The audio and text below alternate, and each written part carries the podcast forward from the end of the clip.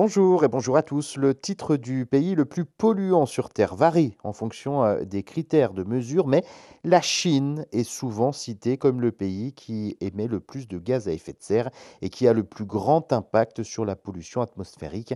Plusieurs facteurs expliquent justement cette situation.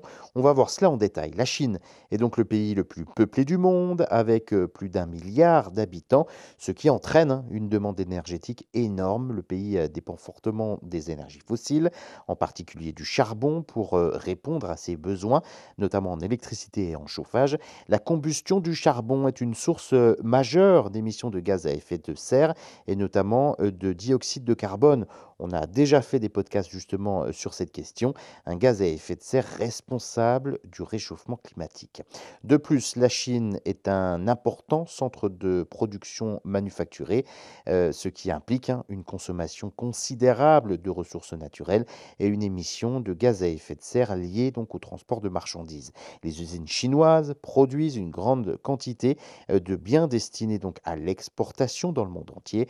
La croissance rapide de l'urbanisation en Chine a également entraîné une augmentation de la pollution atmosphérique euh, due aux émissions de polluants tels que les particules fines et l'ozone troposphérique. Cette pollution de l'air a des euh, conséquences graves sur la santé, notamment des Chinois, et contribue au problème du smog euh, dans les grandes villes, c'est-à-dire euh, ce brouillard continu sur certaines villes chinoises. La Chine a pris conscience de ces problèmes et s'est engagée à réduire les émissions de gaz à effet de serre.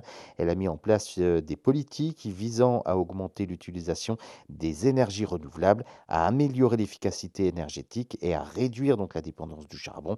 Cependant, en raison de la taille du pays et de sa complexité, cette transition énergétique euh, prend du temps euh, à se concrétiser. Les défis environnementaux en Chine restent donc encore aujourd'hui une préoccupation internationale majeure.